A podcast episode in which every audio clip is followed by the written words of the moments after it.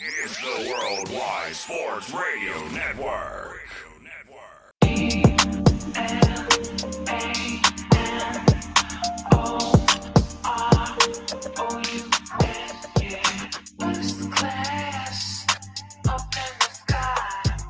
What is class up in the up in the sky? And welcome to Wise Guys. These guys know sports here on this Monday, March the 6th. In the house with your boy Trey Larkins on the Wise Guys Sports Show.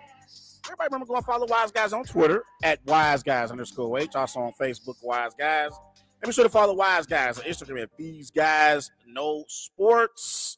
Action Jam Pack Show tonight. Call to the show 513 203 8655. Any particular topic that you want to discuss, we can talk about it on the show tonight.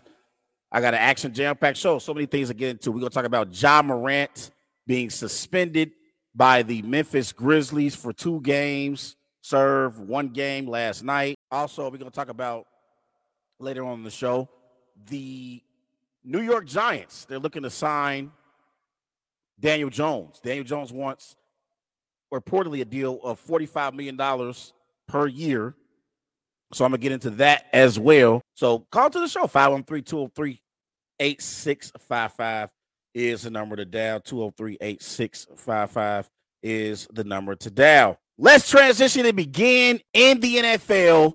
And let's go to New Orleans as the New Orleans Saints has they have emerged as the front runners to sign free agent quarterback Derek Carr.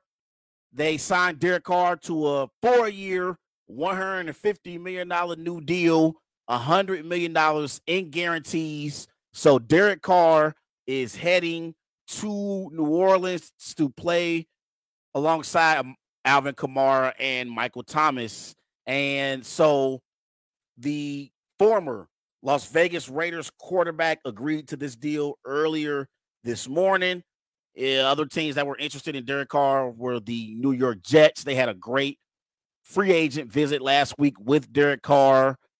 So it's going to be Derek Carr in New Orleans with the Saints. And my initial reaction to seeing Derek Carr sign with the New Orleans Saints is I believe that from his perspective, Derek Carr is going to give the New Orleans Saints stability at the quarterback position. When you look at Derek Carr and what he's been able to do since he's been in the NFL, Derek Carr, he's only been to the postseason one time. But that season when he led the Raiders to the postseason, it was so much chaos around that franchise that particular year. Jon Gruden got fired. They had the the the terrible incident involving the former Alabama wide receiver. They had him on their team, and basically, the the Raiders had a lot of things that were going on that particular season. And Derek Carr led them to the postseason. The Bengals in the first round, and they got beat 26 to 19. Derek Carr played decent in that game, but didn't outperform Joe Burrow, and that's the reason why the Raiders lost. But you look at what Derek Carr has been able to do so far in his career. I believe Derek Carr is average. I think he's a top 12 quarterback at best. Yep, Henry Ruggs. That's it. Henry Ruggs. Henry Ruggs. Thanks, Chad. Henry Ruggs got into trouble that year, and Jon Gruden got fired by the Raiders.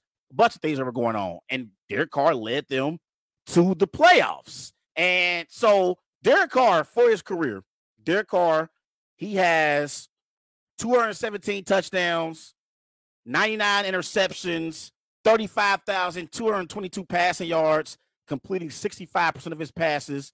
His quarterback record is not impressive. It's 63 and 79. But when Derek Carr was in Las Vegas and when they were in Oakland, he never had a great defense. So I believe it's two advantages Derek Carr is going to have playing in New Orleans compared to what he had when he played in Las Vegas. The number one advantage that Derek Carr is going to have, he's going to be playing with the football team that has an elite defense. And when he was in Las Vegas, those teams defensively were terrible. They were pathetic. And that's the reason why Derek Carr always had to bring back the Raiders in football games. He never had an elite defense. This is the same team that traded Khalil Mack to the Bears. Khalil Mack was one of their best defensive players on their football team, and they traded Khalil Mack to the Bears.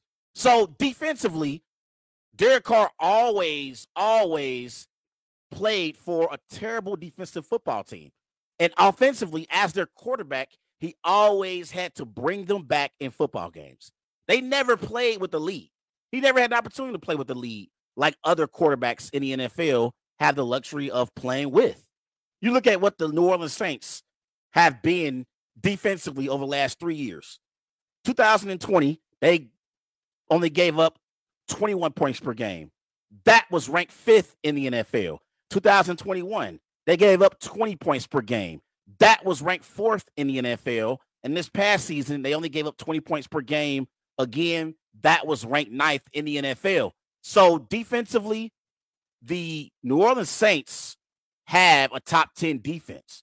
They got a top 10 defense. You look at who they have on the defensive side of the ball. You still got Cameron Jordan. You still got Demario Davis. You still got Tyrann Mathieu in the secondary, Marshon Lattimore. Okay. So defensively, the Saints got one of the best defenses in the NFL. So him going from Las Vegas to New Orleans, his defense is going to be significantly better with the Saints compared to what it was with the Raiders. Number two, what he has going to the Saints and what he didn't have in Las Vegas is stability and the organization being a top notch organization in the NFL. They're led by Mickey Loomis, and Mickey Loomis does a great job running this Saints organization. And I think that's something that cannot be discounted either.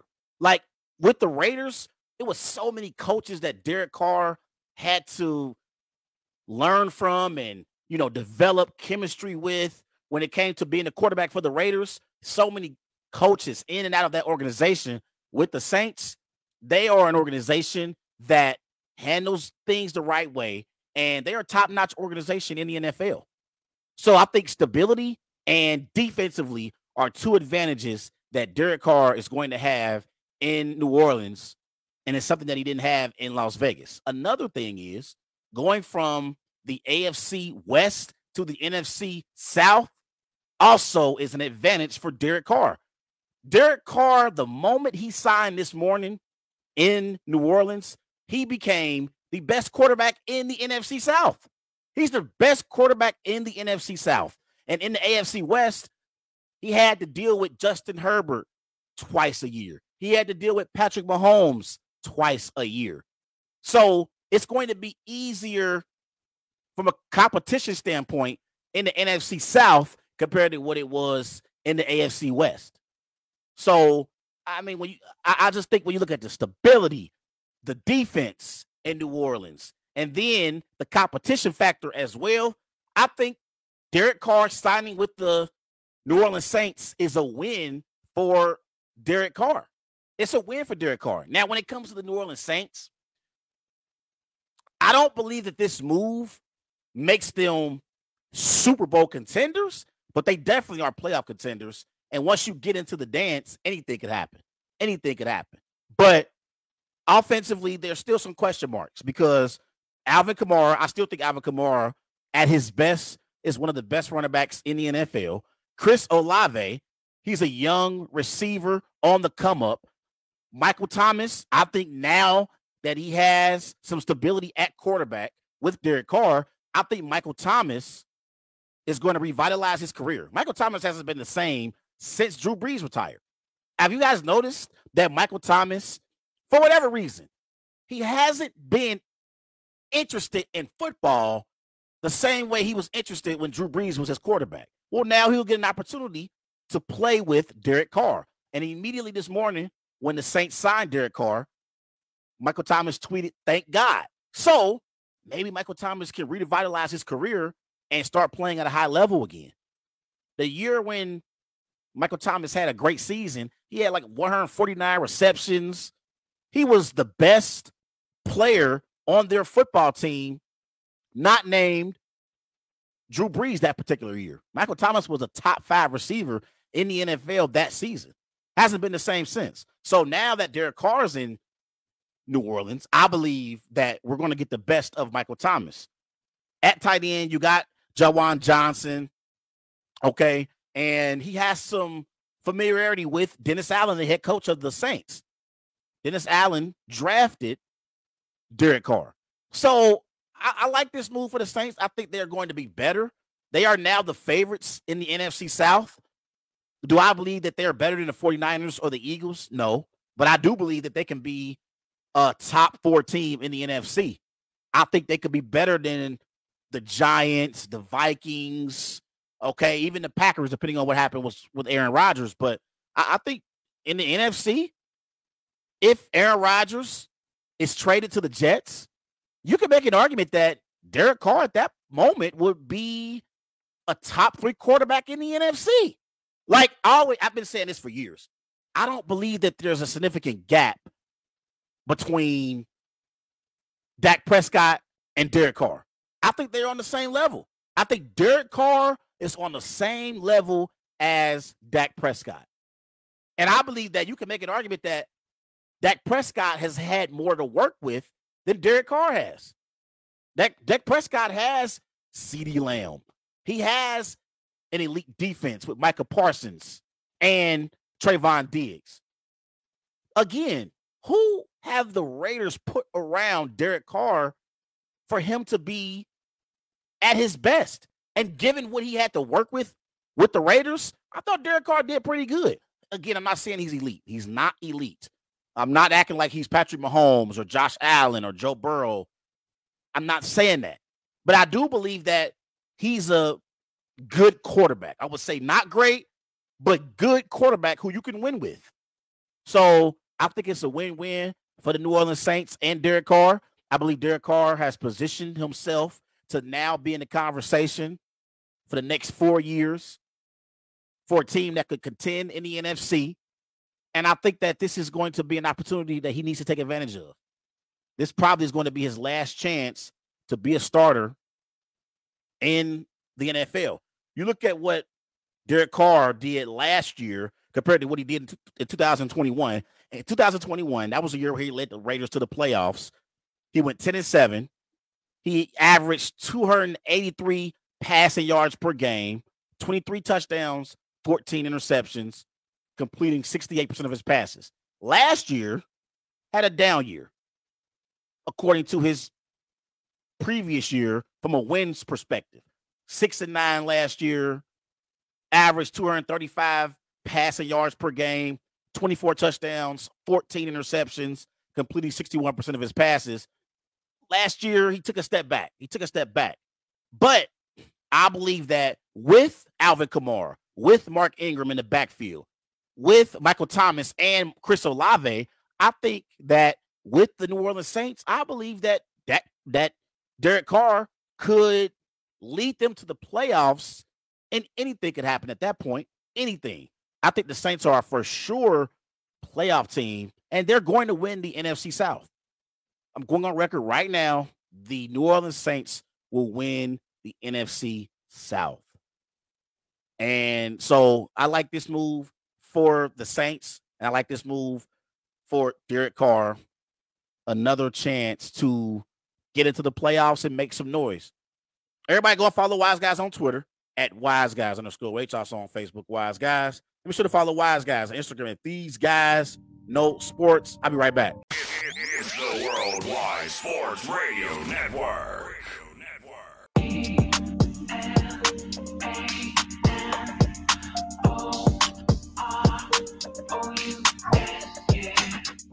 Class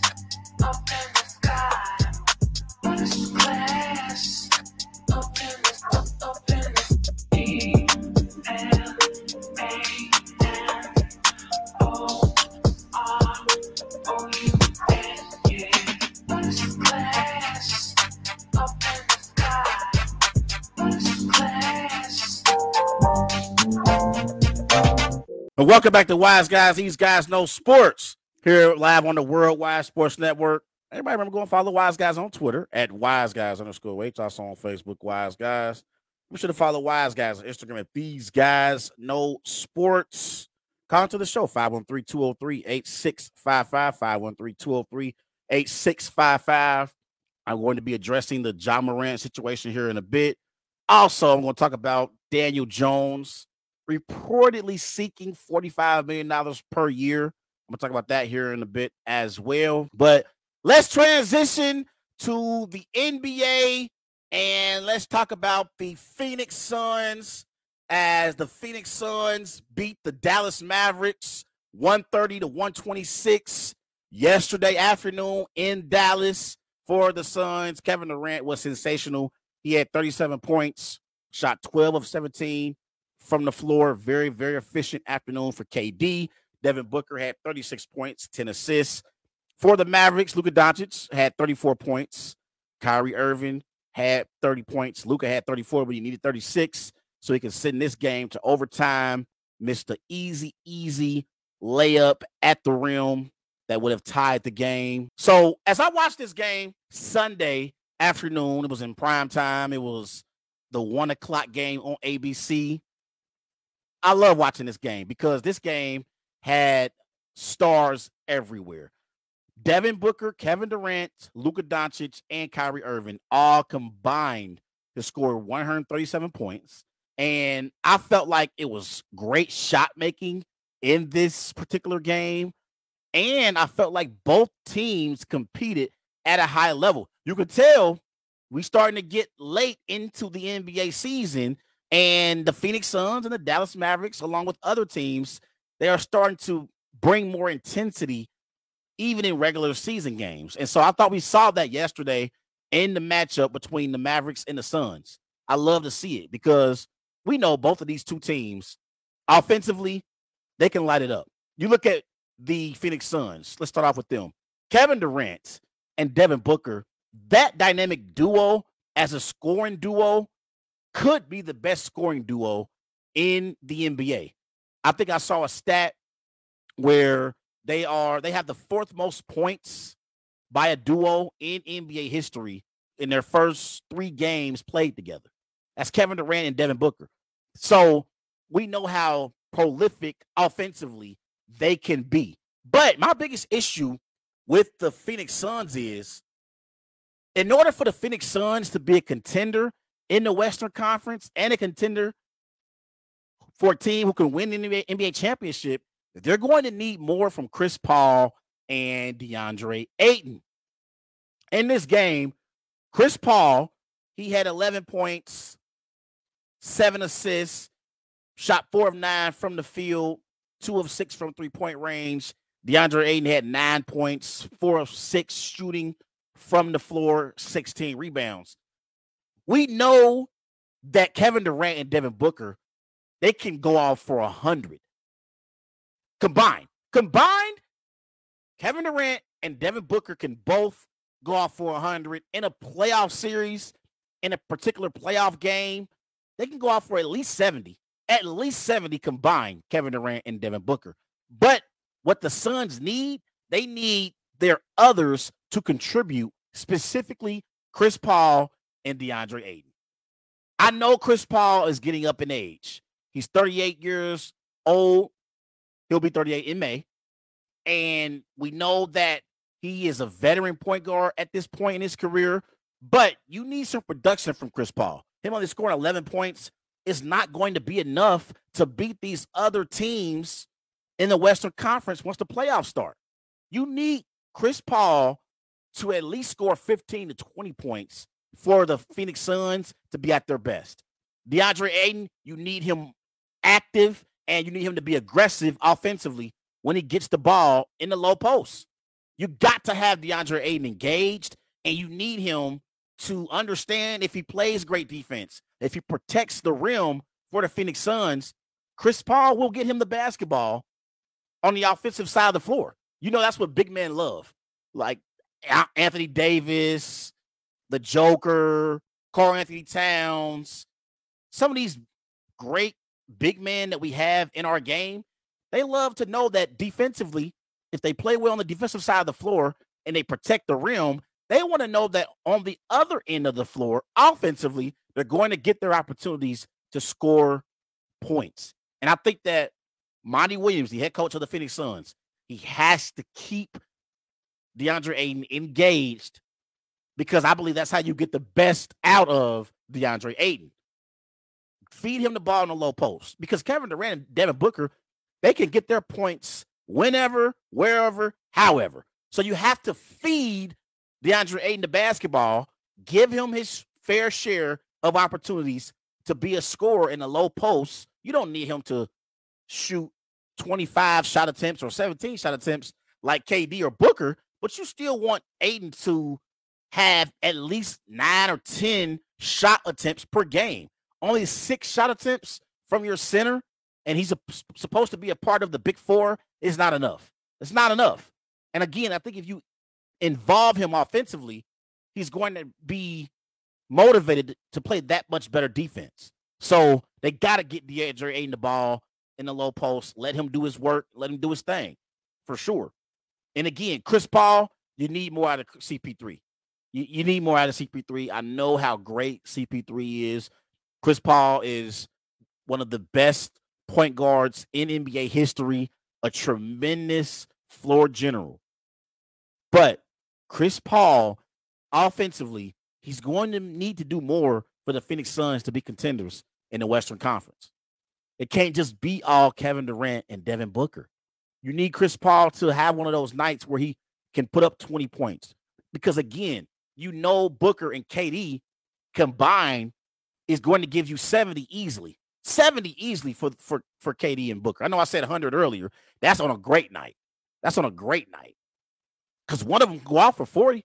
One of them go out for 40 or 50, you never know. So, you got to have more from Chris Paul, got to have more from DeAndre Ayton. Now, when you switch gears to the Dallas Mavericks, when the Dallas Mavericks traded for Kyrie Irving, one of the things that I said offensively, they were not going to have any issues whatsoever because Kyrie Irving and Luka Doncic offensively are unstoppable. And I believe that they are two of the more gifted scorers that we have in the NBA. And they're not going to have any troubles offensively. But defensively, they were going to struggle. In this game, the Suns shot over 60% in the fourth quarter of this basketball game. So them losing Dorian Finney Smith, it, it really, really hurt the Dallas Mavericks. Before they traded for Kyrie Irving, defensively, they already were a bad defensive basketball team. Now with Kyrie Irving, they're an even worse defensive basketball team. And that's the reason why I don't believe the Mavericks are championship contenders. Do I believe the Mavericks can scare some teams who are at the top of the Western Conference standings, like the Nuggets, like the Suns, like the Warriors in a seven game series? Yes, I believe they'll scare you. But do I believe that they can ultimately pull off an upset in a playoff series? I believe that is an emphatic no because defensively, they do not get enough stops. They don't give enough stops. Last year, when they went on their surprising run in the NBA playoffs and they were able to upset the Phoenix Suns in yet last year's playoffs and they got to the Western Conference Finals, everyone wants to give credit to the offense led by Luka Doncic and Jalen Brunson, but defensively, they were a top 10 defensive team last year. The Dallas Mavericks were a top 10 defensive team last year in the playoffs, and that's why they got to the Western Conference Finals. This year, I don't see it happening because defensively, they can't get stops at important, pivotal moments of games. And if you want to be a championship contender, at some point, you have to be able to get stops. 60% is your offense, 40% is your defense. So that's the biggest issue with the Dallas Mavericks. We know they can score points. That's no issue. Last night, Luka and Kyrie both combined for 64 points. And Luka should have had 36 points, but he missed a potential game tying layup at the rim. But the biggest issue with the Dallas Mavericks is not offensively, it's defensively. And I look at their roster. You got Powell at center, at power forward. You got Bullock. These these guys are not great defensive players. Reggie Bullock, he's a great shooter on a perimeter for the Dallas Mavericks. And I like Tim Hardaway. I love Tim Hardaway on their basketball team. He had 21 points yesterday, six of 10 shooting from the floor, six of eight from three point range. I, I think Tim Hardaway on a great night, he can light it up for sure.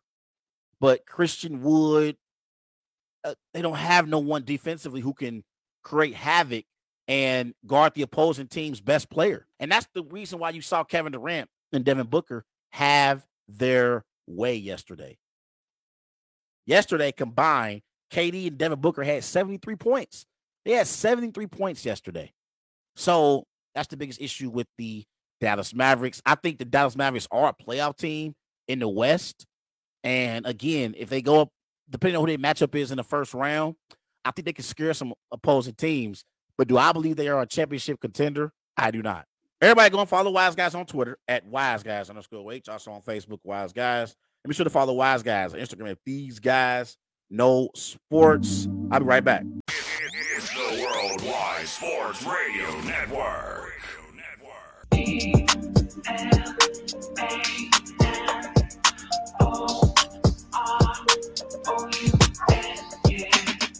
And welcome back to Wise Guys. These guys know sports. Here live on the Worldwide Sports Network. Everybody remember go follow Wise Guys on Twitter at Wise Guys underscore H. Also on Facebook, Wise Guys. And be sure to follow Wise Guys on Instagram at These Guys Know Sports. Call to the show 513 203 8655. 513 203 8655 is the number to dial. Any particular topic you want to discuss tonight, we can talk about it on the show tonight. Let's transition back to the NBA and let's talk about Ja Morant as Ja Morant has been suspended for two games after displaying an apparent firearm in a recent live video on Instagram. And the Grizzlies, they end up suspending Ja Morant for two games. He missed last night's loss to the LA Clippers. And so this was Ja Morant. This was his statement after he was suspended by the Memphis Grizzlies. This Morant, he says, quote, I take full responsibility for my actions last night. I'm sorry to my family, teammates, coaches, fans, partners, the city of Memphis, and the entire Grizzlies organization for letting you down. I'm going to take some time away to get help and work on learning better methods of dealing with stress and my overall well being. So that was Ja Morant and his recent statement after he was suspended by the Grizzlies for two games. And in the immediate aftermath of his statement before the matchup last night against the Clippers, Grizzlies head coach Taylor Jenkins, he said this about Ja Morant. Take a listen the focus right now is Josh taking on the responsibility to really get the help he needs to get into a better place, uh, generally speaking, but also on the flip side, uh, to be in a better place to you know embrace the responsibilities and expectations as a member of this team. There's not a definitive timeline. I mean, we have said that it's going to be at least these two games. You know, we're taking it one day at a time. I mean, this is going to be an ongoing healing process. Um, so um, I, I, can't comment in terms of what the exact timetable is going to be because it's really not a timetable situation. He's a resilient guy, um, tough-minded guy. So um, you know, whenever he's ready to come back, we're going to welcome him with open arms. Yeah, I'm happy. I'm happy for whatever he decides to do. You know, trust his judgment. Uh, he's doing what's best for him, and you know he's going to come back and take take over the league again. That was Taylor Jenkins and also Jackson and Desmond Bane of the Memphis Grizzlies. So I want to give everyone a timeline of things with Ja Morant real quick. This was a police report last summer that Morant and associates had a confrontation with mall head of security. No charges were fired. That was by the Washington Post. And then this was four days later. Also a police report. 17 year old alleged Ja Morant had a gun in a waistband after an altercation. No charges were filed for that incident. I guess it was a situation where Ja Morant and a 17 year old was playing basketball and things got heated. And reportedly, apparently, allegedly, Ja Morant basically pulled out a gun and and and had it in, in his waistband and had, basically was threatening the 17 year old. And then this was January 29th. So this was in January, not too long ago. Morant acquaintances in post game confrontation with Indiana Pacers traveling party. That was a situation where they said there was a laser that was pointing at Indiana Pacers players. And then Saturday morning, Morant appears to display a gun in an Instagram live post at a nightclub. And this was also the statement from the police on Ja Morant and the gun that was shown in the Instagram live video. It says, quote, the Glendale Police Department is aware of the incident circulating on the internet involving an NBA player at a nightclub with what appears to be a gun in the early morning hours of March 4th, 2023. We have confirmed the incident took place at a bar in Glendale and we are investigating the matter. The Glendale Police Department does not comment on ongoing investigations. My reaction to this situation right now going on with Ja Morant is first and foremost, I want to say this. And I've been watching on YouTube and on social media since all this stuff came out about Ja Morant. I've been seeing different people, whether it's fans, reporters, I've been seeing so many different people comment on the situation, and people are talking about how they are saying that Ja Morant is stupid and he he he makes terrible, terrible decisions, and he's just this horrible person. And I want to address those people first and tell them to relax and let's calm down. Let's give Ja Morant the benefit of the doubt from this standpoint. The man is 23 years old and he got a lot of money. He's a superstar in the NBA. And if you've never been in that position before, it's hard to say how you would react. We see so many people who always talk about how, man, you got all that money and you got the fame. Why are you acting crazy? And why are you out here in the streets? And why are you displaying firearms? If you've never been in that situation where you ha- have had a lot of money at a young age, you don't know how you're going to respond or how you're going to act. Stop being so judgmental over Ja. Yes, he's making some bad decisions, and I'm gonna get to that here in a bit. But let's let's be let's understand the man is only 23 years old. And if you haven't never had that type of money before, you don't know how you're going to act. People always talk about how, like, man, if I get some money, I'm gonna do this. If I get some money, I'm gonna do that. If you ain't never had no money, ain't never been rich, you don't know how you're going to act. It's easy to say how you're going to act if you broke, but if you ain't never had no money or touched that kind of money, you don't know how you're going to act. You don't know what it's going to bring out of you. And they always say that when you get money and you become rich, it makes you 10 times more of what you were when you were broke. So let, us let's let's be sensitive to the fact that he's only 23 years of age. I want to get that out the way. I've seen a lot of people saying he's stupid and like let's just we in this cancel culture right now in America. So every time somebody makes a mistake or misspeaks or whatever the case may be, we want to cancel them. And I'm not I'm not with that. I'm not with canceling Ja Morant. The man's 23 years of age and he's made some bad decisions, but let's understand he's only 23 years old. Okay? Like again, if you ain't ever touched that kind of money, you can't say how you would act. And also, and I saw Paul Pierce tweet this as well. He said after he got robbed, he always carried a firearm around with him after he got robbed. Ladies and gentlemen, I'm here to tell y'all right now Ja Morant plays for the Memphis Grizzlies. The city of Memphis is one of the most dangerous cities in America. One of the most dangerous cities in America. And I don't know what Ja Morant is going through off the court, but he's in Memphis. They don't play no games in Memphis. They killed Young Dolph in Memphis. Young Dolph is from the city of Memphis. Young Dolph has done so many things in his community, and they killed Young Dolph. So let's also take that in consideration. The man plays for the Memphis Grizzlies. Memphis is one of the most dangerous cities in America. I'm not condoning what Ja Morant did, but let's remember where he's at and where he lives and who he plays for, and also something to take in consideration.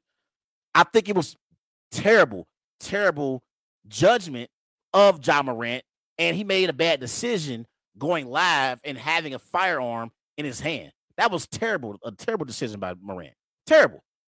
Because even if you carry around firearms, you damn sure shouldn't go live on Instagram and have people see that you have a firearm. That's terrible. That's you, you don't do that. Like you you are asking for trouble when you go live with a firearm on your Instagram live video. You asking for it. Just like if you got a whole bunch of money and you out here throwing money around and showing your money on Instagram or Facebook videos on social media, you asking to get robbed. Same thing when you got a gun. You asking for trouble when you are displaying a firearm in Instagram live. That was also a bad, bad decision by Ja Morant. But again, I'm not going to condemn him for having a firearm because I don't know if this is for sure. I don't know. I don't know. But he may be allowed to carry firearms if he has his license or whatever the case may be. Also, another thing to, keep in mind, you got to hire security, Morant. Like, have some security around you so you can be protected at all times. Watch who you go out with. Watch what clubs or bars that you go to. The man is 23 years old. I'm not going to pretend like he's not going to want to go out again and have a good time, but just watch who you around. Watch where you are at. Like be be sensitive about those things because you ain't the same Ja Morant now in the NBA compared to what you were before you made it to the NBA. Like before you made it to the NBA, you didn't have anything to lose. Now you got everything to lose. Ja Morant has a new contract that's going to begin next season. He's going to be getting paid an excess of $230 million dollars over the next five years. Five years, $230 million is what Ja Morant is going to be getting paid starting next season. So, Morant, you're not that same person who you were when you were coming up. You were not that same guy. You're in the NBA now. You have to adjust your lifestyle and you got to change the people who are around you. You got to change the people around you and the people who are in your circle. You got to really reevaluate the people who you call your friends and make sure that they are conducting themselves the right way as well. Because when, you when you are the breadwinner and you got the money, not everyone wants to really be your friend because they want to be your friend. Some people want to be your friend because they want to see what they can get out of you. So you gotta he got to take all that in consideration. All that has to be taken into consideration. Also, to T Morant, his father. This is the moment where you have to be a father to Ja Morant. You can't be his friend. And I was listening to Chris Broussard on First Things First earlier, and he was talking about how he talked to different people in NBA circles, and they said that sometimes T. Morant he acts like he's Ja Morant's friend more so than his father. No, this is a moment where T. Morant has to be Ja Morant's father, and he has to explain to him, "Hey, we have come from a long way, and everything that you have done and everything that you've worked for, you are on the brink of possibly losing it if you don't start moving better. You got to move better. So, again, that's important as well. We, we saw T. Morant got into it with Shannon Sharpe at the Grizzlies Lakers game recently. And again, T. Morant did a great job raising Ja Morant. Did a great job raising him. Hell of a father from what I can see on the outside looking in, but you can't be his friend in this moment, T. You got to be a father. You got to be a father. So that's something else that we got, that, that we got to keep in mind as well. And again, like his judgment has to be better as far as having the right people around him. There's other players in the NBA, Allen Iverson, Carmelo Anthony, who has spoke about how you reach that moment where the NBA, they know who you're around, they know what you're doing and where you're at. They know it, they know it all. The NBA knows everything that's going on with their players. They paying you millions of dollars to play basketball. You don't think that they're going to know your whereabouts, who you hang around, what y'all got going on when you are together?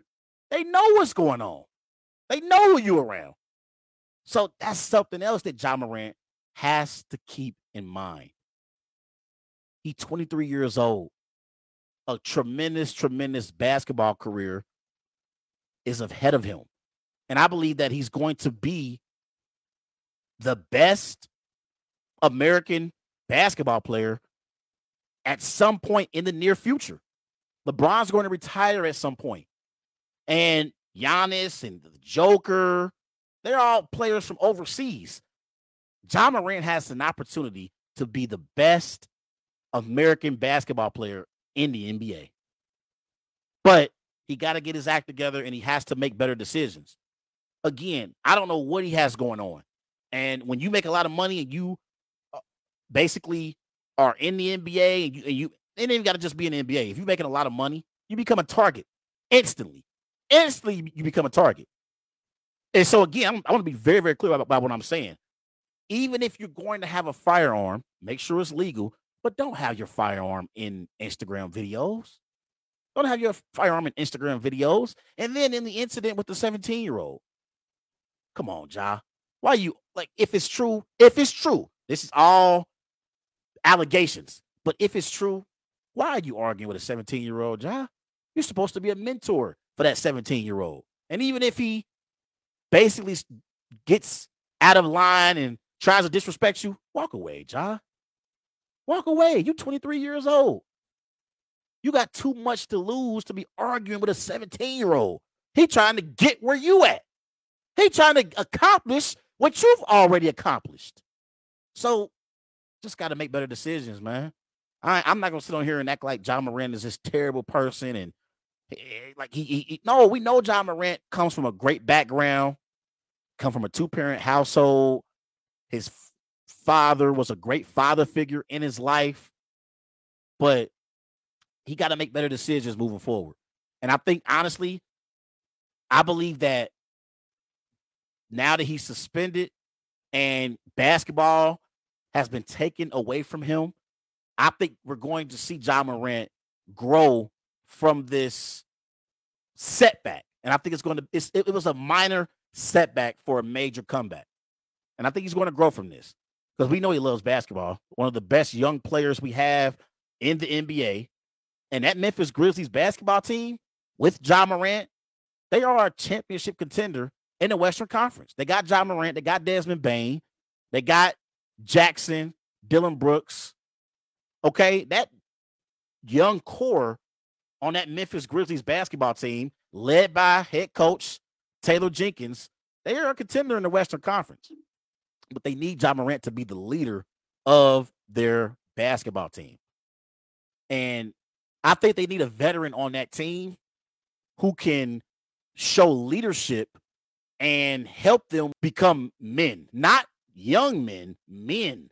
That's what they need. I think that's what they need on that basketball team. And I, I think I think Marc Spears on ESPN, he was talking about how maybe they should sign Carmelo Anthony. Melo was a veteran. He's no longer a superstar like he once was in his career. And I think he could really, really mentor Ja Morant and all those other young players on that Memphis Grizzlies basketball team. Because I think St- uh, Steven Adams, he came out and recently said that a lot of the young players on that basketball team, they go out a lot. They spend a lot of time in the nightclubs, in the bars when they're on the road. And I believe that if you are focused on winning an NBA championship, you go do some film study or you go to your hotel or do something in the hotel as a team. And I think bringing in a player like Carmelo Anthony, that'll definitely help this Memphis Grizzlies basketball team. But I just think Ja got to make better decisions. He got to really, really reevaluate the people who are around him. And if they're not really trying to help him elevate and reach his max potential as a basketball player and trying to help him make great decisions, they don't need to be around him. They don't need to be around him. And I'm not saying anyone particular is giving him bad advice. But you got to make sure these people who are in your corner, who you call friends, are really legit friends, or are they just there for handouts? Because now Ja Morant is the breadwinner of his family. He's the breadwinner uh, winner of all of his friends that he grew up with. And you know, when you when you when you that person, you got you got a certain perception that people want to see what they can get out of you. And if they ain't there for the right reasons, cut them off. Got to cut them off. So that's my opinion on the Ja Morant situation in Memphis. Everybody go and follow Wise Guys on Twitter at Wise Guys underscore H. Also on Facebook, Wise Guys. Be sure to follow Wise Guys Instagram at These Guys Know Sports. Coming out the break, I'm going to discuss the New York Giants as they are trying to sign Daniel Jones. My thoughts on that. I'll be right back.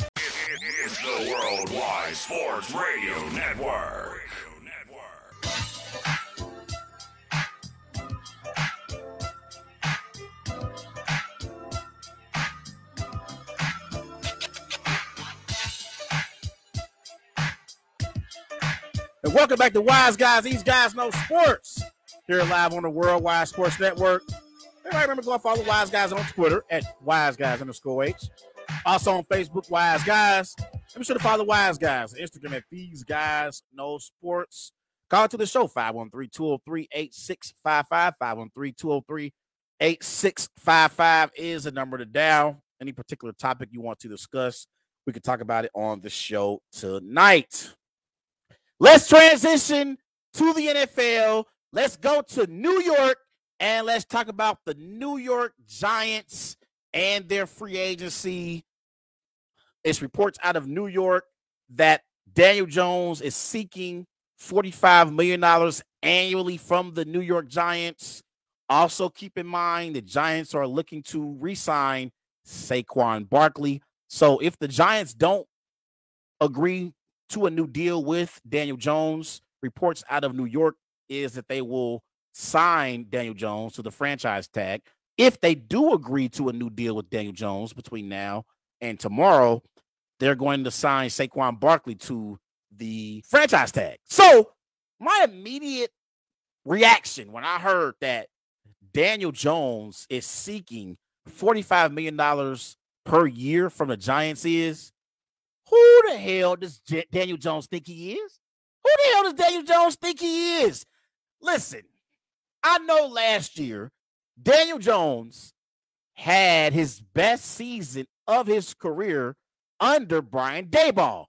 Last year, Daniel Jones, 15 touchdowns, five interceptions, 3,205 passing yards, completing 67% of his passes. That was his best season of his four year career. Wow.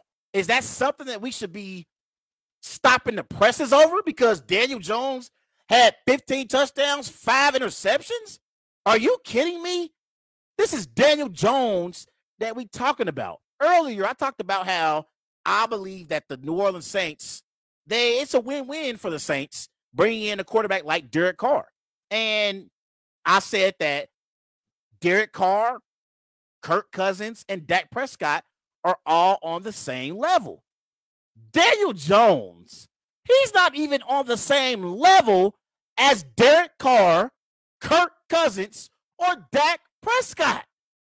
Daniel Jones is an average quarterback at best. And now he's seeking 45 million dollars per season? Are you kidding me? Daniel Jones doesn't deserve 45 million dollars per year. He's not that good. Yes, last year he had a tremendous performance against the Minnesota Vikings in the playoffs. But remember, the Vikings, they were one of the worst defensive teams in the NFL.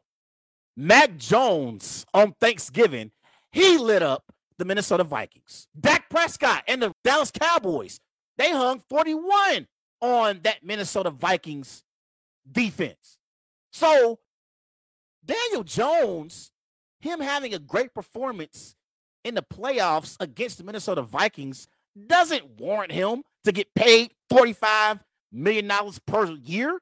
That's insane. And I know he did improve last year compared to what he did in 2021. Let's look at what he did in 2021 compared to last year, shall we? In 2021, he had 10 touchdowns, seven interceptions. Last year, he had 15 touchdowns, five interceptions. So more touchdowns thrown and less interceptions thrown last year compared to what he did in 2021. In 2021, he had 221 passing yards per game. Last year, he had 200 passing yards per game. Now, Saquon Barkley had a great season as well last year. So that may also play into why his passing yards per game were down last year compared to what they were in 2021.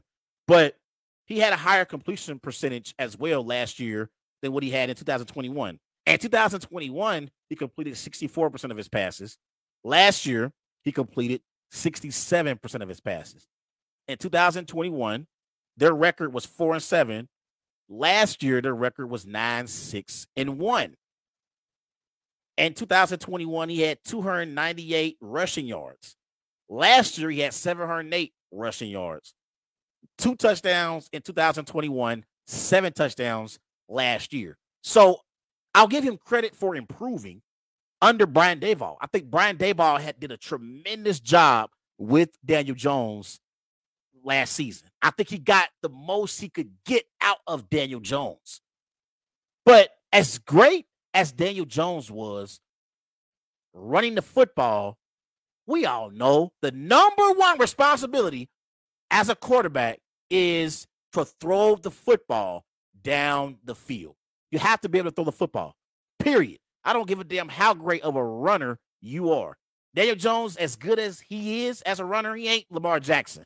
He ain't Jalen Hurts. Okay. He's, again, he can make some plays with his legs, but he's not Lamar and he's not Jalen Hurts. And he's not as good as Jalen Hurts or Lamar Jackson is. So, do I believe that the Giants can win a Super Bowl with Daniel Jones? That answer is an emphatic hell no. I don't believe Daniel Jones is a quarterback you can win a Super Bowl with. I don't. I think at his best, he's an average quarterback. I think he's on the same level as a Jimmy Garoppolo, a Ryan Tannehill. Uh, I probably even take Ryan Tannehill over Daniel Jones. Again, he had one great season in four seasons. His rookie season was probably his second he his second best season. The man hasn't even thrown 25 touchdown passes. In 4 years, he hasn't even thrown 25 touchdown passes. The most he's had is 24 touchdown passes. That was in his rookie season in 2019. He had 24 touchdowns, 12 interceptions, 3,027 passing yards. You could make an argument that that was his best season, but he had 12 interceptions that year. This past season, he only had five interceptions. So I'm not sold on Daniel Jones. And I think it's insane. I think the Giants would be stupid to give Daniel Jones 45 per year. He's not a $45 million per year quarterback. That's not how good he is. Now, if he wanted 20 million per year, maybe even 25 million dollars per year, I would give him that. And again, I don't think he's a franchise quarterback who you can build your team around. And I think when you're giving out money and it's like $40 million range, I believe that I have to be able to depend on you to carry my football team if the other parts around you are not producing. Let me give you an example. Last year, the Kansas City Chiefs, they traded they traded Tyreek Hill to the Miami Dolphins. So Tyreek Hill was Patrick Mahomes' number one receiver. And all Patrick Mahomes did last year was win an NFL MVP. He won an NFL Super Bowl MVP as well without Tyreek Hill. And the man had receivers like Juju Smith Schuster, Mecole Hardman, who wasn't healthy majority of the season, Marquez Valdes Scantling. That's who Mahomes was throwing the football to, and he was able to lead the Chiefs to the Super Bowl, and they won another Super Bowl because they had Patrick Mahomes. If I'm going to pay you 40 million per year, I need to be able to rely on you when other things around you are not producing. Like, look, I look at the Giants and their receivers this year. Their receivers aren't very good, but Daniel Jones, again, he had a good season. According to his standards, he had a great season. According to he had a great season. But when it comes to giving out all this money, I have to know I can depend on you to carry my football team if we have other weaknesses on a team.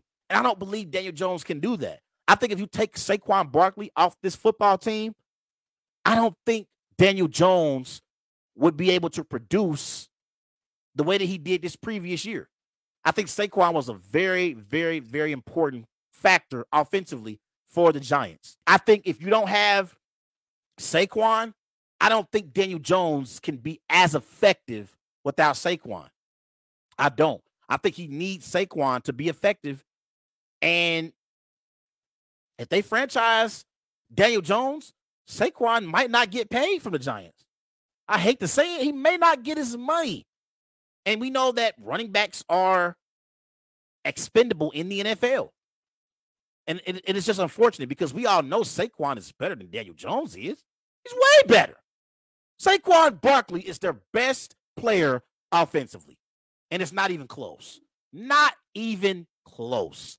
So if I'm the Giants, there is no way in hell I'm giving Daniel Jones $45 million per year. He can walk as far as I'm concerned. And again, I'm not trying to act like he's a scrub. I think he is average at best. Uh, he's average at best. But to get $45 million per year, I need to be able to depend on you to carry my football team. And you need to be the reason why we win games, not be the reason why we win in spite of. Okay. I think Daniel Jones is a quarterback that you win in spite of, not because of. And I think Brian Daboll maximized Daniel Jones' potential last season. I think he reached his ceiling. I don't see him getting any better than what he did last year. I, I don't. Like, I think there are so many young quarterbacks I'm taking over Daniel Jones, Lamar Jackson, Kyler Murray, hell, Deshaun Watson, despite him missing a few seasons, I'm still taking Deshaun Watson over Daniel Jones. Joe Burrow, Josh Allen, and Mahomes, we ain't even got to talk about them. But like, um, Derek Carr, Dak Prescott, Kirk Cousins. Hell, give me Jordan Love over Daniel Jones. Nah, I don't, I don't know how good Jordan Love is going to be, but I'm just saying I don't believe in Daniel Jones. I really, really don't. Desmond Ridder from the Falcons, the young quarterback. Remember, he played at UC. He might be better than Daniel Jones. I just don't believe in Daniel Jones. And if somebody wants to get upset, wants to get frustrated, I think I had somebody on one of my videos a few months back when the Giants were in the playoffs, the week where they lost to the Eagles and the division around the playoffs.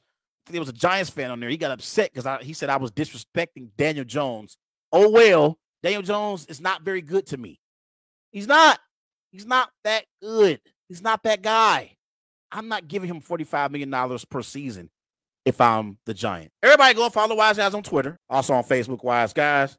And be sure to follow Wise Guys on Instagram. These guys know sports. I'll be right back. It's the Worldwide Sports Radio Network.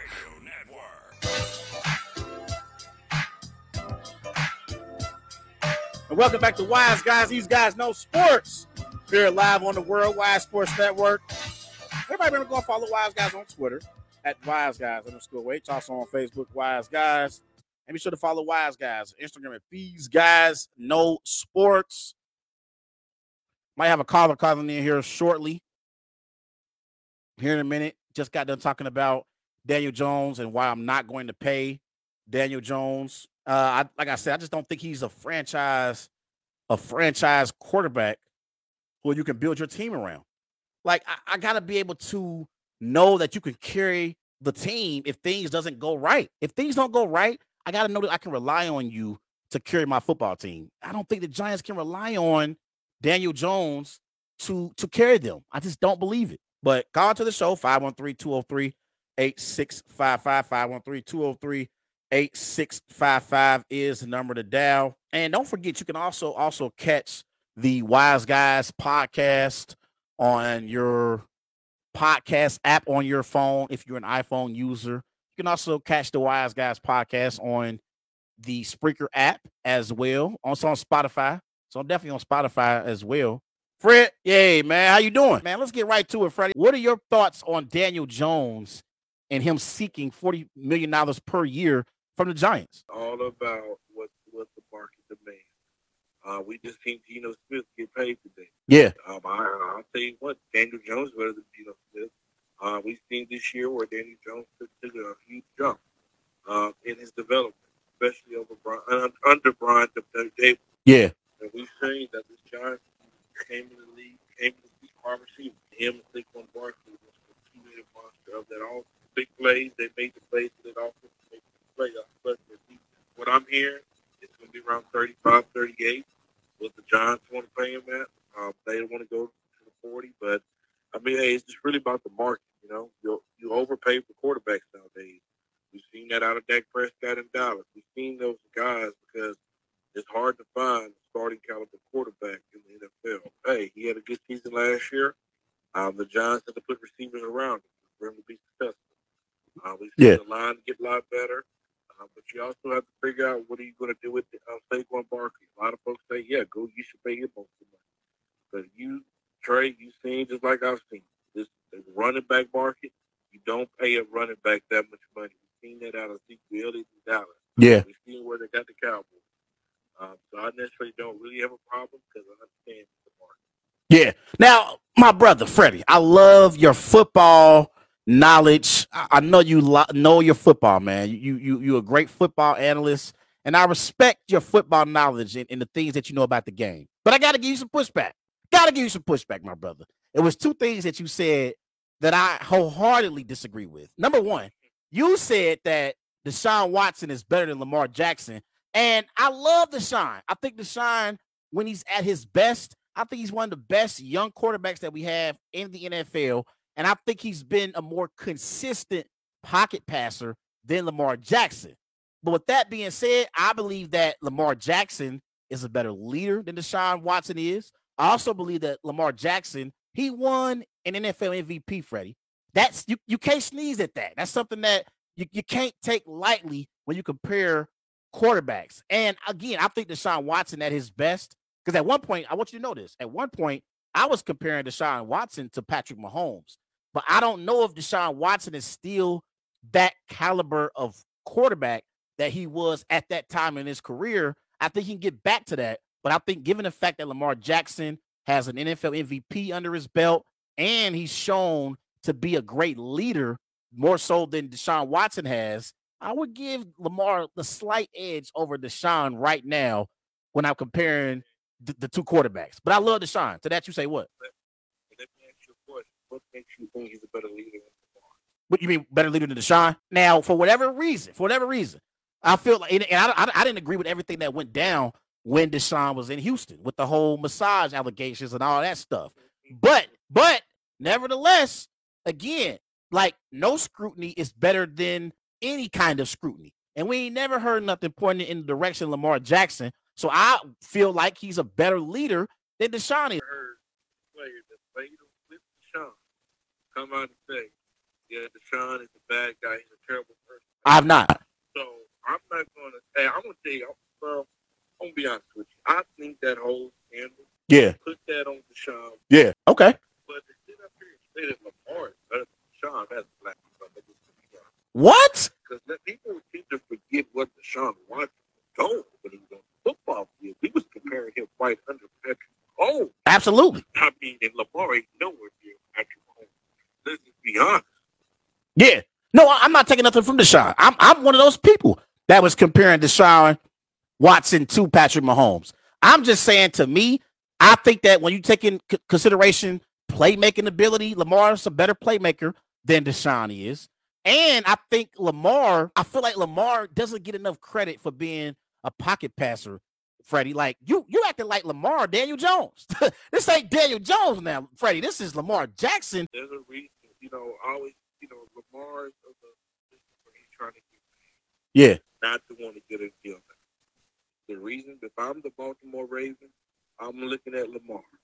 The last two seasons, you can't say he's not been able to stay healthy. yeah, And it's the type of quarterback that he is. His health is a big part of him because he can't run the football. He's pretty much useless on the football.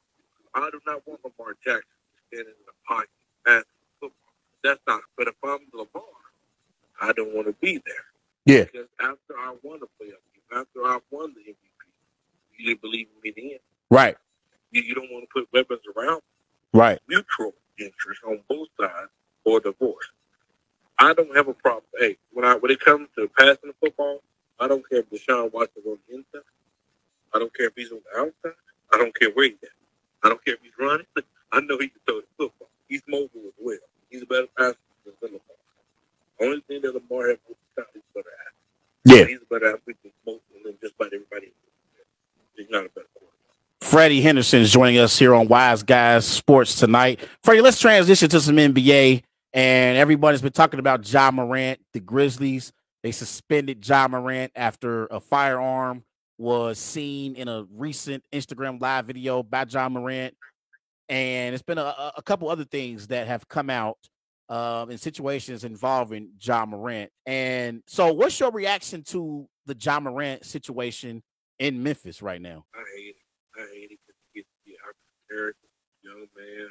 Yeah. you have to carry yourself different. You have to hang around people different. Uh, because you have to remember, you're not in that same position you were before Right. tries to bring this thug look, gangster look, but bro, you're rich now, man. Yeah. Gotta deal with Nike. Nike just took Kyrie Irving off for what all that he's been through. Yeah. They've added you to the Nike family. Um, I even saw somewhere where he Gatorade just brought him on as well. So you have a lot of endorsements. You bring in, you bring your family out of a situation to a better. Hopefully that he gets the help that he needs. I do think he's going to miss a lot of time. Yeah. You know, it is what it is. But hey, this is just something that he has to learn from, and he has to surround himself with better people. He just really do. Yeah. Thank you. I appreciate that, Freddie. I appreciate I like the way you broke that down. And I agree with you 100%, brother. I really, really do. I think he got to reevaluate his circle and reevaluate the people that he around. Watch his surroundings at all times. You know, like when you, like you said, when you become rich and you, you, you reach a certain level, you, you got to move different. You, you got to move different. Like you, you can't move the same way that you moved when you was broke. you know, like when you, when you get some money, you got to move different so you can be able to keep that lifestyle and, and and keep that money. Like, so I agree with you, man. You got to move different. And I think also too, I said this earlier, Freddie. Like, and I and I, there were people in NBA circles who talked about this. I heard Chris Broussard on First Things First talk about this about how like Tee Morant, his father, you know, some people believe that he's more of a friend now that Ja Morant has reached the NBA than a father. And I think like, and I'm not because I think he did a great job raising Ja you know, did a great job as a father figure raising Ja Morant, but you still got to be a father. In this moment, you got to be a father at all times. Let him know we got to reevaluate some things and some people that we around. You can't you can't be friends with your kids. I'm a big believer in that. Like I, I got a I got a nine year old, and I always say like no matter what, we ain't friends. I'm your father. It's respect and it's certain things that cannot happen around me because it's gonna be a problem because I'm your father. I'm gonna tell you you tripping, and I think that that's also important in this situation with Tee Morant. Like, I think he did a great job raising him, but he got to be a father in this moment to Ja Morant now more so than ever before. we actually seen during the season. We seen it when they was there in LA. Uh, when you know him and Shannon Sharpe got his it, and the father, instead of him going to John to "Hey man, calm down," he wanted to actually be a part of the fight as well. Yeah, So I mean, it's just little, it's just examples like that. Yeah, for sure, for sure. Freddie, let everybody know where they can follow you at on social media, man. You can follow me at uh, Freddie Henderson on Facebook, um, Sports Empire Network. Uh, where you can find. Freddie, I appreciate you calling in tonight, man. I'll definitely bring you on some more, man. We could talk some more for sure. Trey, Trey, Trey, Trey, Trey. Hold on now. Yeah, yeah. Can't help me on without talking about my Lakers now. Okay, let's talk about the Lakers real quick before I get you out of here. Let's talk about we can talk about the Lakers real quick. Let's talk about how we're gonna make a championship run this year. Championship run? Championship run without LeBron? he's not gonna be a part of. I mean, they said he's gonna be out a few weeks. By the time he come back, Freddie, it might be over. It, it might be over with. Did, did you guys see Anthony Davis on yesterday? I did see Anthony Davis ball out yesterday against the Warriors. He looked dominant, didn't He He did, but the question for the Lakers and Anthony Davis is, Freddie, we all know, can Anthony Davis consistently play at a high level like he did yesterday? Can he do that uh, over a consistent period? All I know is, you know, he has a lot of going. The last four games, he was Friday, 38, 5 and 2. Game before that against the Grizzlies 28 and 19. Game before that, 30 and 15. The dude is dominant. Yeah. Uh, but I'm going to tell you this: it's more than just him. We will get at D'Angelo Russell back tomorrow. Get him down for some question. Uh, we have a Malik Beasley. We have Austin Reaves, who's proven to be an NBA player. Yeah. Um, Jarred Vanderbilt is a dog. I mean, hey, this roster, man, I- with Dennis Schroeder, I mean, this roster is the actual NBA team. This isn't for the trade yet. I just believe if, if this team can hold it out, win games until LeBron come back, and if LeBron is 80 to 90 percent healthy, that they can make and make a run at the West. Name a team that can beat this team in the West. I'll wait. Phoenix Suns, they're a joke. We seen them, even though they beat the Mavericks, they only beat them by four points. They have no depth. Chris Paul is a shell of himself. Um, so I'm not afraid of Phoenix. Denver, you know, okay, Denver's not. But we, hey, Yeah. That AD go. Yeah. I'm not, I'm not afraid of Denver. I'm, cool. I'm the Clippers. Hey, they got our problem. They got our hands. Yeah. and Russell Westbrook. So guess what? Yeah. So I'm sitting back the line up right. Who can stop us in the West? That's my question. We gonna see. We gonna see, Freddie. I'm a def. I want to because I want to finish this conversation, man. I got to run because I definitely, but I definitely want to finish this. I'll bring you back on in the coming days, sir, because I, want to finish it. I got some more things I want to say when it comes to your Lakers, man. But I definitely appreciate you calling into the show tonight, Freddie. Oh, no problem. All right, have a good one. That was my man Freddie Henderson. Go and follow him on all social media platforms. I'll be right back. It's the Worldwide Sports Radio Network.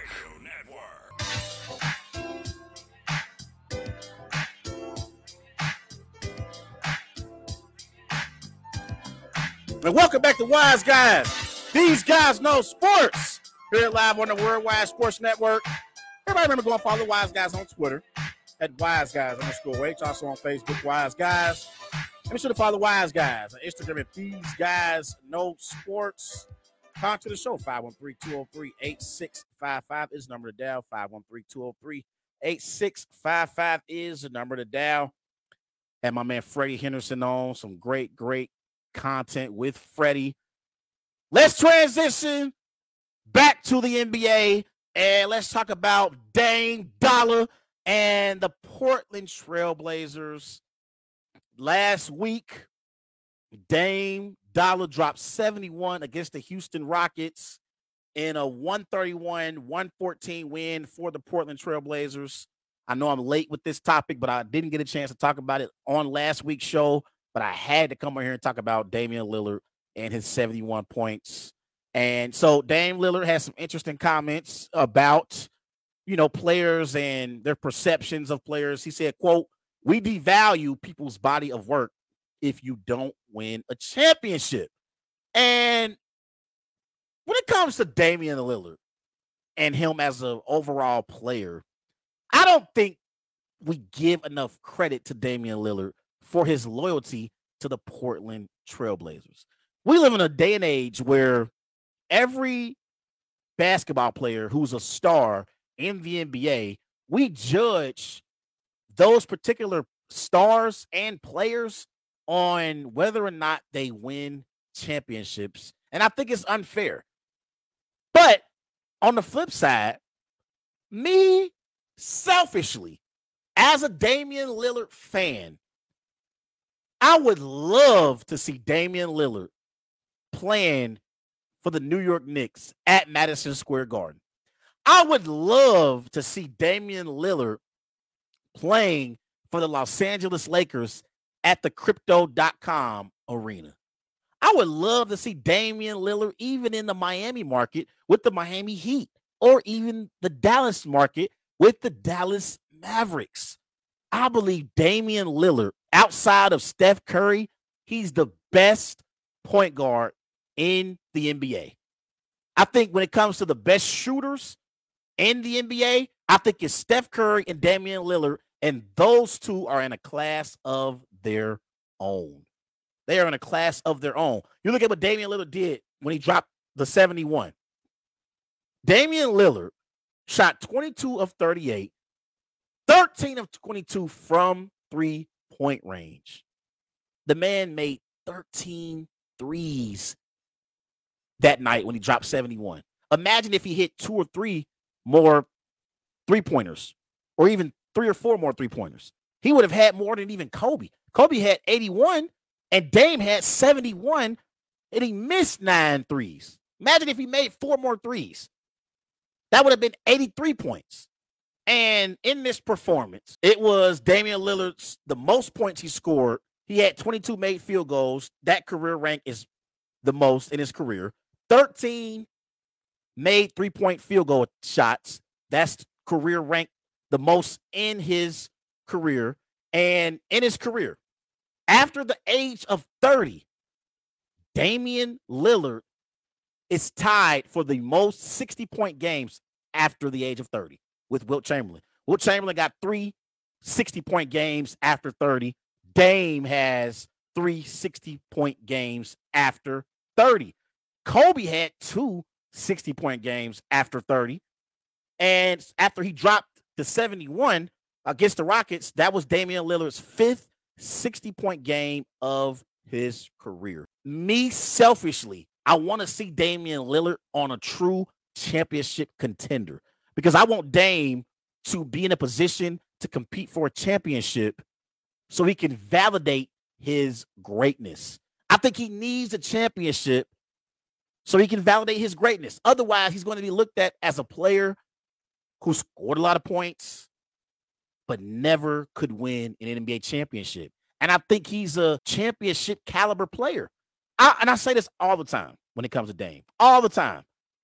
I believe that the same role that Kyrie Irving played in Cleveland, playing alongside LeBron James, I believe Damian Lillard could have played that similar role alongside LeBron. And I think Damian could have won a championship with LeBron in Cleveland the same way Kyrie Irving did. In the same way Kyrie Irving in game seven of the 2016 NBA Finals, he made the shot of shots over Steph Curry. I believe Damian Lillard, Dame time, could have also made that same exact shot in that same exact moment.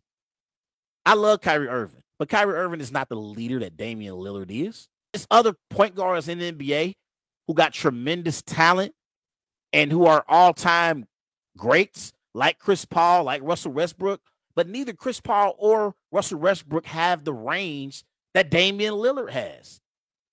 None of them do. None of them do. And I think also, too, like when you talk about Damian Lillard and his loyalty to the Portland Trailblazers, I just think that in the end, Dame's loyalty is, is, going to basically hurt him in the end when it comes to his legacy.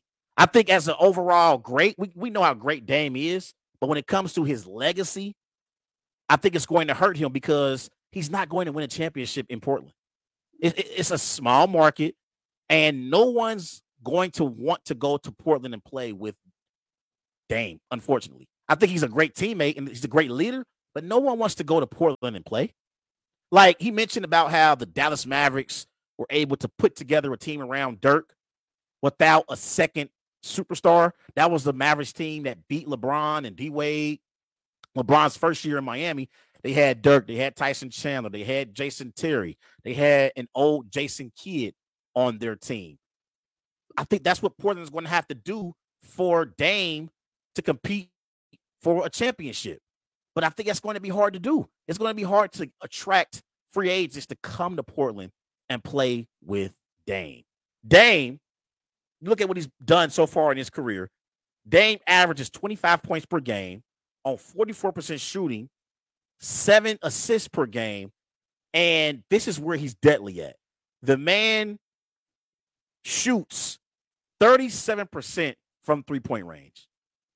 37% from three point range. He is a sniper and he is a closer.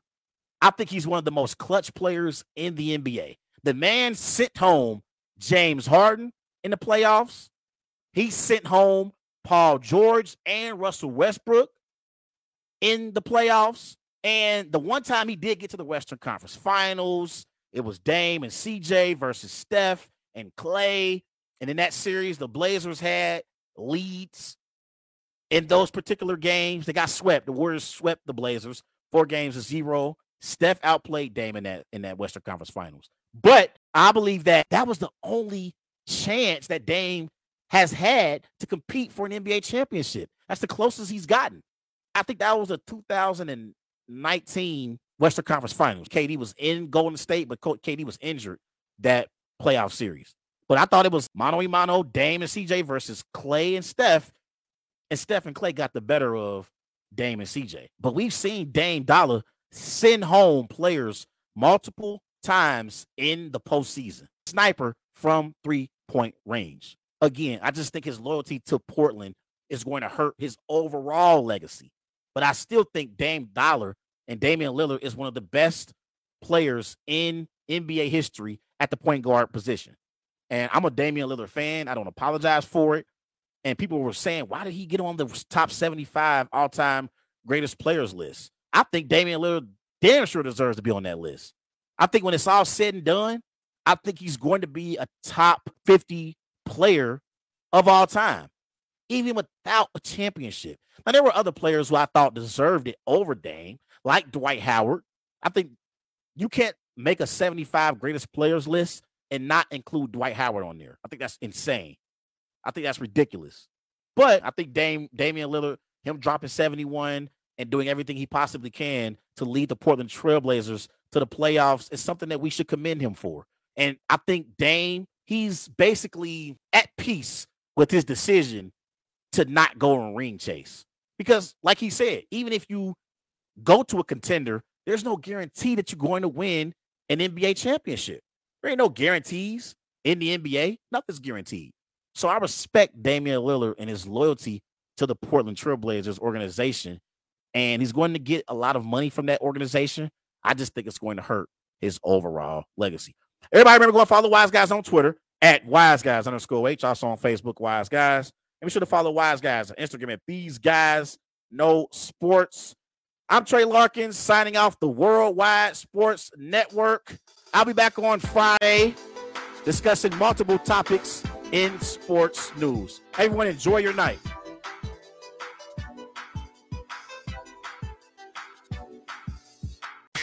It's the Worldwide Sports Radio Network.